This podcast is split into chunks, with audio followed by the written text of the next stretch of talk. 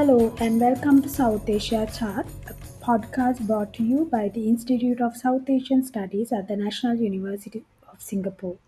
I am your host, Dr. Chulanee Attanayake, Research Fellow at the Institute. So, since the idea of Indo-Pacific has become a point of reference for Australian government to define the country's foreign and security policy interest, uh, global developments such as the Quad grouping, a gro- uh, growing competition between India, China, and the recently formed AUK- AUKUS reflect the pace of geopolitical change in the Indo-Pacific and the centrality of the region to Australia for security and trade purposes. To discuss these aspects and more, I am joined by Dr. Bec Strating, Director of La Trobe Asia and an Associate Professor in Politics and International Relations in the Department of Politics, Media and Philosophy. Welcome to South Asia Chart, Dr. Strating. Oh, it's great to be here. Thank you for having me. Thank you for joining us. So let's begin with the most uh, discussed uh, strategic document recently. So uh, Australia's Indo Indian Ocean strategy has evolved significantly in the recent years, and this is reflected in the 2020 Defence Strategic Update as well. Um, the this uh, document identifies the Northeast Indian Ocean, Southeast Asia, and the Pacific as three priorities uh, for Australia mm, and as its priority uh, immediate regions. How this impact Australia's strategic outlook, and how do you think this will impact its approach to South Asia? Well, it's, a, it's an interesting question because the, the 2020 Defence Strategic Update, as you mentioned, uh, prioritises the immediate region around Australia uh, in terms of defence, uh, but it needs to be kind of placed within Australia's broader Indo Pacific concept, which is a bit broader than, uh, than, than, that sort of characterisation of the immediate region. Uh, and part of the um, driving or, or, part of it, the central sort of component of uh, Australia's Indo Pacific concept as it's emerged over the last decade or so is a greater focus on the Indian Ocean. You know, previously Australia had really paid a lot of attention to the Pacific, uh, and this was an attempt to kind of rebalance how we think about our strategic geography. Uh, and so, in the Indian Ocean, maritime security cooperation is becoming increasingly uh, important.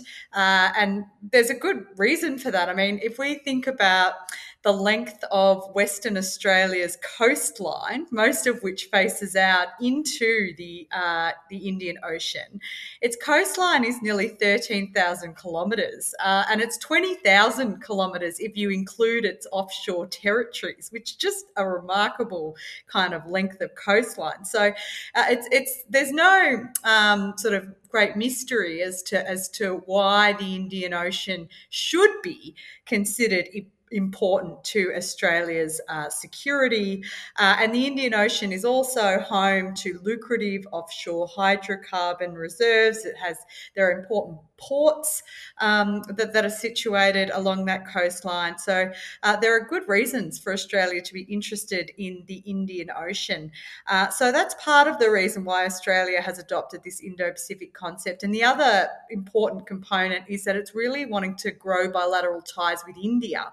Um, and as I mentioned, you know, those of us uh, who are situated on the east coast of Australia have tended to look up to the north and uh, and to the east uh, towards the uh, Asia Pacific. Uh, but now there is this real uh, concerted effort to increase links with with India. the partnership was elevated to a comprehensive strategic partnership in 2020. They're both members of the Quad. Um, there's a sort of economic strategy that India's been pushing. In fact, there's even been an interim free trade agreement. Uh, the Australia India Economic Cooperation and Trade Agreement was um, announced this year. And while it probably doesn't go as far as what um, various groups would like, it's still a sign that the two countries are, are really trying to, uh, to cooperate uh, in the economic space. Australia's been accepted into Malabar exercises, which for, for a number of years we were in Australia thinking we might not be invited. Uh, and so that's a real sign of maritime security cooperation between Australia and India. Uh, and there's been various initiatives. You know, uh, only a couple of weeks ago it was announced that the Australian government's going to spend $28 million on a new centre for Australia India relations. So there's a real push, I think, certainly from Australia's perspective, uh, in deepening ties uh, with India. Uh, and that is very much a part of Australia's Indo Pacific concept and how it views its uh, strategic neighbourhood. And of course, it's not just about relations with India. I mean, my argument is that it's mostly about relations with India. I think that's really what Australia is concerned about. But also wrapped up in this is uh, increasing collaboration uh, with other Indian Ocean partners. There's been, so, you know, a $36.5 million package announced um, for over five years to improve uh, cooperation in maritime shipping and disaster resilience and information sharing uh, in the Northeast uh, Indian Ocean. And Bangladesh is a key focus in that particular initiative. There's a new High Commission being announced in the Maldives. Uh, and of course, Australia relates with um, Indian Ocean states through various regional forums, the Indian Ocean Naval Symposium, IORA, the Indian Ocean Rim Association. Um, so there, there are there is this effort, I think, to engage more with South Asia states from uh, from Australia's side. Uh, I think that, uh, from my perspective, more investment really needs to be made uh, in areas like people to people links, education, and Australia's own understanding of South Asia, uh, particularly you know uh, in in the tertiary sector. Thank you for that very comprehensive uh, overview. Now, since you already mentioned about the growing ties between uh, Australia and in India in the backdrop of, of Quad, let me ask uh, a very uh, sort of like something related to the region. What is Australia's view on the developing regional dynamics such as India China rivalry, and how much of its engagement are guided by its approach of keeping a check on China's rise? Yeah, I might start by by really considering um, views of China within Australia, uh, because uh, that's part of uh, part of addressing that question about Australia and India is really linked to how Australia views China uh, and its rise and what it means for the region. And since about uh, 2017, so after around over around the last five years or so, Australia's really um, dropped its pragmatic approach to China. And so the pragmatic foreign policy approach was this idea that Australia could have its cake and eat it too when it came to relations with great powers, the US and China in particular. It could have its security relationship alliance with the United States, but it could also strengthen its economic ties with China, and that there wouldn't be um, substantial consequences or clashes between these security and economic relationships. And what we've seen over the last five years is that that has has come to a head that actually there is a tension between security, these security and economic relationships, uh, and that uh, you can't necessarily have your cake and eat it too, and that Australia has um, increasingly sought to choose its alliance with the United States. So there was, you know, we used to talk about it in terms of, oh, Australia doesn't need to choose. Well, it's chosen. Like let's let's put it that way. And um, you know, we're in the middle of an election campaign, a federal election campaign in Australia, as as we're having this conversation, uh, and it's focused on security and defence policy issues, which is great. It's positive in the sense that we uh, citizens are discussing, are thinking about issues that have traditionally been thought of as being bipartisan uh, and, and not really always canvassed in federal elections.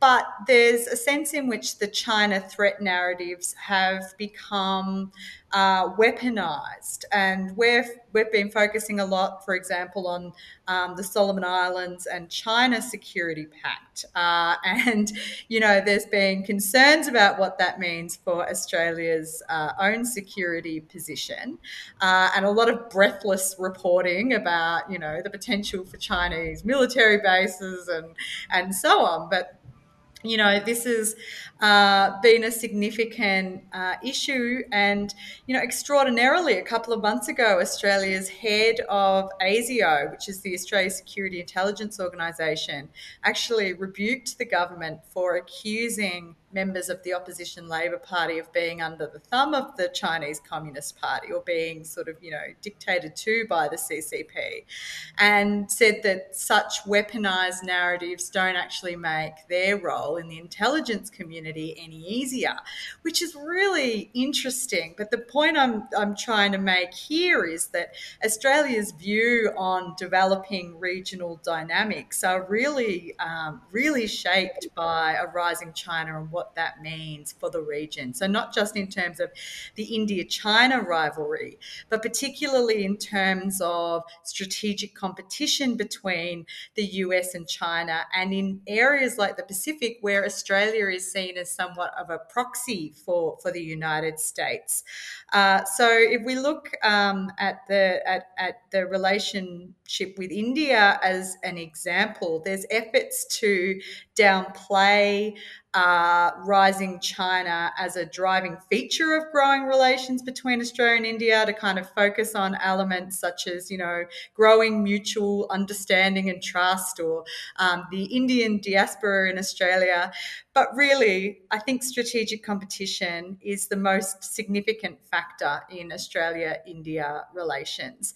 And, you know, the, um, the, I don't. There's also, you know, a, a narrative out there that um, you know Australia and India are both um, democracies, and that's also like a shared value or um, a, a, shared uh, political system that we share.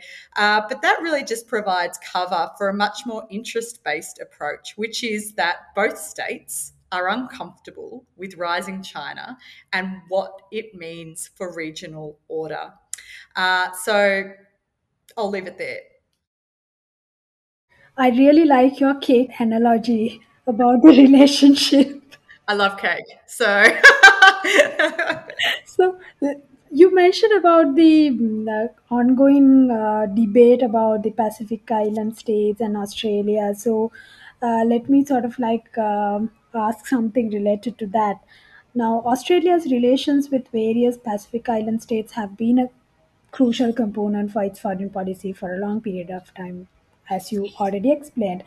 Now, with the growing importance of the Indian Ocean region in recent times, with several countries in the West releasing their Indo Pacific strategies, do you see a similar deepening of relations with island states in the Indian Ocean as well? And how does Australia's approach uh, to the small island states in the Indian Ocean um, within its uh, larger Indo-Pacific strategy, strategy would look like?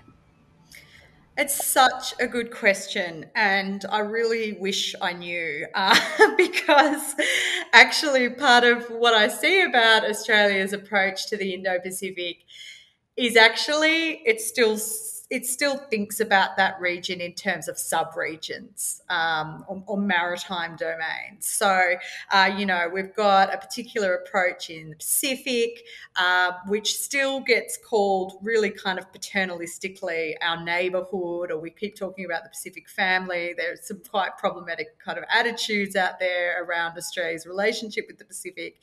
But in any case, we see it as being really important strategically um, to our to our own sense of, of security. Uh, and then we, we see, you know, Southeast Asia as also being quite significant. And the Indian Ocean still probably um, lags behind those two particular areas, uh, with, with the exception of um, India, the, the, the, growing bilateral relations with India and um, the Quad.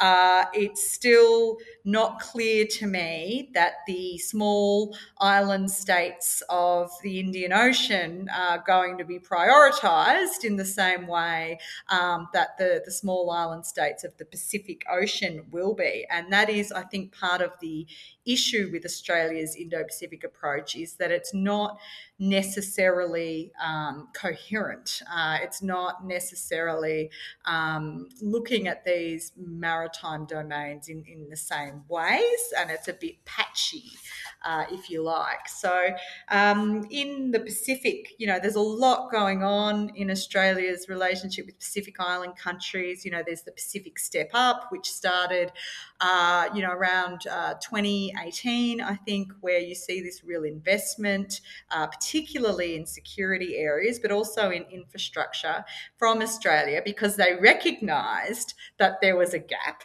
and that China was filling that gap. So it was driven again by concerns about rising China in the region. You know, it's got the Pacific Maritime Security Program, which is, you know, really. Um, quite an important part of Australia's maritime security strategy more generally. You know, we've got 21 Guardian class patrol boats being uh, gifted uh, to Pacific Island states. You know, training is included. This is part of um, helping, uh, or I guess, assisting uh, these uh, Pacific Island states to manage and monitor there's huge exclusive economic zones. You've got similar issues in the Indian Ocean, the huge maritime space um, that is, you know, it might be subject to blue crimes like IUU fishing or transnational drug smuggling, um, particularly thinking about climate change and the effects that that has on um, maritime environments. So, um, you know, Pacific Maritime Security Program sort of Australia's uh, uh, effort to support um, maritime security sovereignty in a sense the ability of, of, of uh, pacific island states to try to shore up the security of their maritime jurisdictions. I mean that's something that could potentially be spread across other regions. Uh, although, you know, India, I think, views um, the Indian Ocean in the same way that Australia views Pacific Ocean. So um, that's that, that's a sort of coordinated. Um, activities, I guess, among uh, Quad states that, that really need to be uh, mapped out. Uh, but the biggest problem for Australia uh, in its relationship with Pacific Island states is not acting on climate change. Uh, you know, we've really lagged. We're pretty much an international pariah on climate change action, and it's a serious impediment with relations with Pacific Island states. Uh, there is a divergent threat perception for um, a lot of Pacific Island leaders. Um, their concern isn't with what China's doing. Their concern is that China um, is that climate change presents an existential security threat uh, that is immediate, like that, that, that is you know not just something that's far away into the future, but is actually affecting them now, uh, and that needs to be dealt with. Uh, rising sea levels, uh, you know, potential to to to make uh, particularly low-lying atolls uninhabitable, um, creating issues for for people who are living uh, on that land. But there's also, you know, consequences for maritime boundaries and resource entitlements. And these sorts of issues are also important issues in the Indian Ocean and for Indian Ocean states. You see, we see Maldives, for example, 80% could become uninhabitable uh, by 2050 because of uh, if current rates of, of global warming uh, keep up. So, you know, there's these efforts uh, in that state to try and, you know, create reinforcements uh, and, and to, to prevent erosion due to rising sea levels. And Pacific Island states are, are, are taking approaches like trying to fix maritime boundaries within international law. Uh, and this has been an important component of small state island diplomacy. So um, there are issues in, in the Pacific island states that are kind of similar to what's going on in the Indian Ocean particularly around climate change. And that is a real area that if Australia wants to engage with small island states, it needs to it needs to fix its domestic policy. Um, and it really needs to um, start setting genuine targets and working towards them. I totally agree with how uh, the problems with regard to special climate change are quite similar in both Pacific Islands and uh, Indian Ocean Islands, and also that uh, it would help for Australia to have a coherent policy with regard to all the island states if you really sort of study their uh, concerns and issues and their strategic priorities.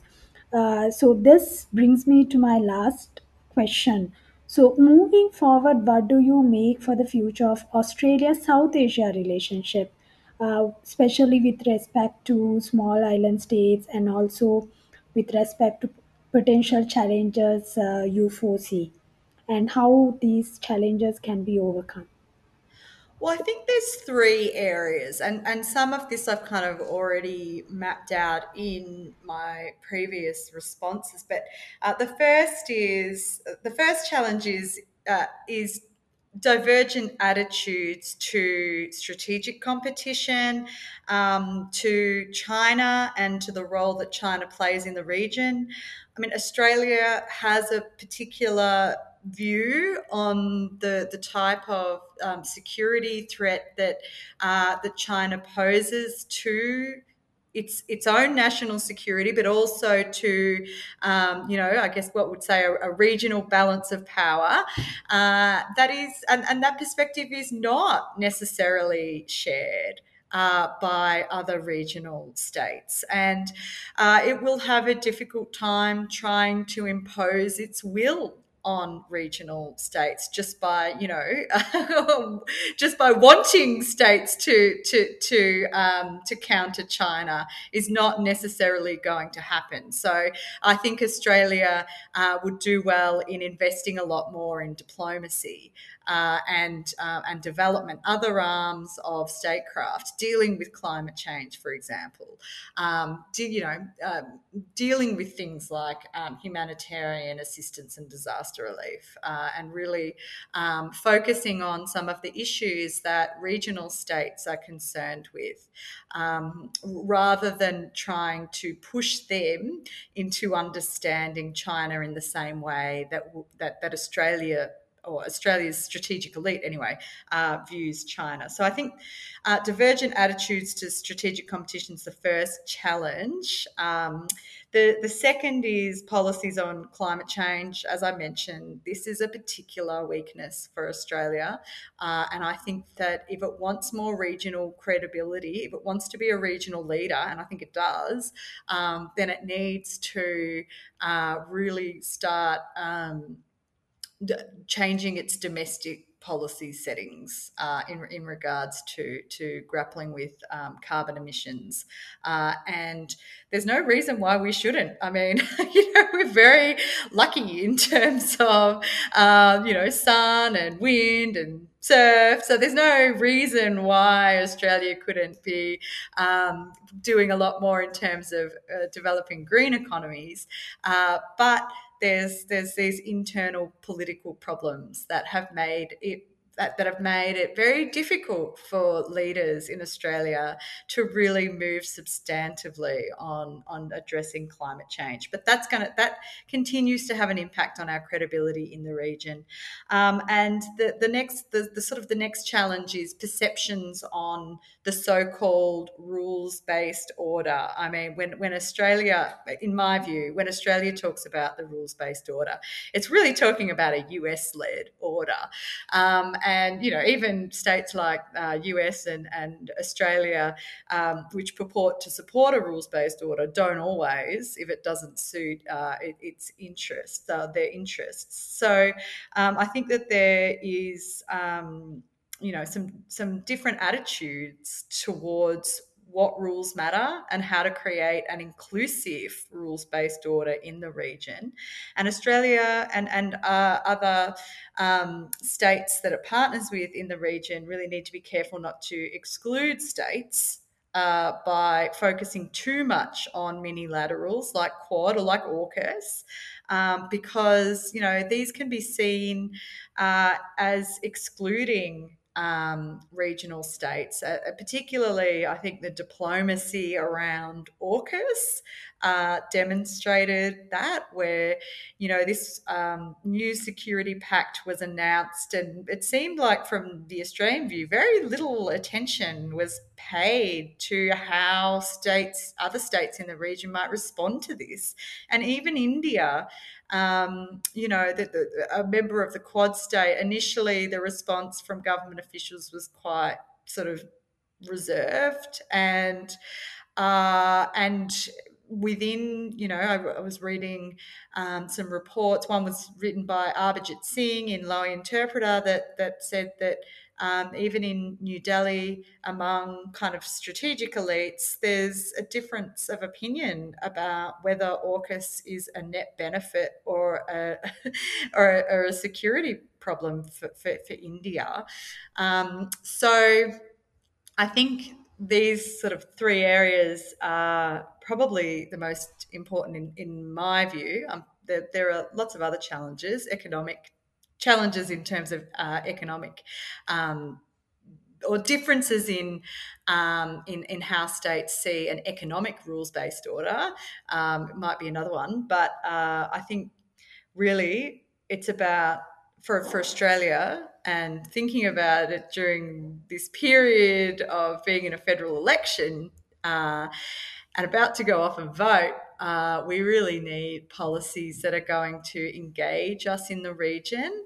And they can't just be policies that are tied to whatever China's doing or to our, you know, desperate support for a US led regional order. They really need to be about deepening our relationships with states on their terms, not outside of the great powers, but because we view that as being an important part of being a of being a member of this um, Indo-Pacific community. Thank you, Dr. Strating, for that very insightful discussion. I really uh, enjoyed it. I'm sure our listeners also will learn a lot about Australia's Indo Pacific strategy. Now, with that, we have come to an end of today's episode. You were listening to South Asia Chart. To learn more about our work, visit us at isas.nus.edu.sg. You can also get updates on social media. We are on Twitter, LinkedIn, Facebook, and Instagram.